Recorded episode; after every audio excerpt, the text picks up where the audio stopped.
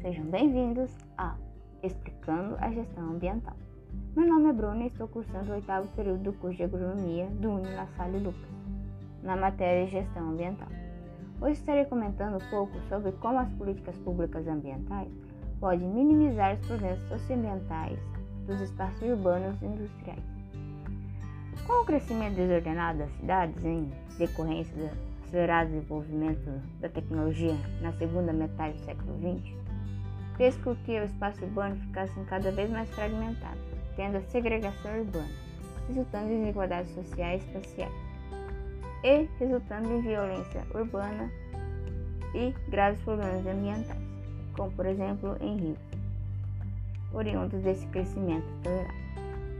As políticas públicas podem ajudar a minimizar esses problemas com a criação de medidas protetivas que visam a proteção do meio ambiente.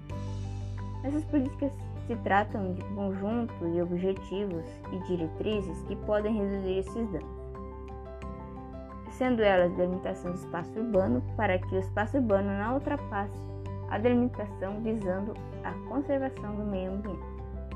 Hoje em dia há muita desigualdade na relação de emprego e salário.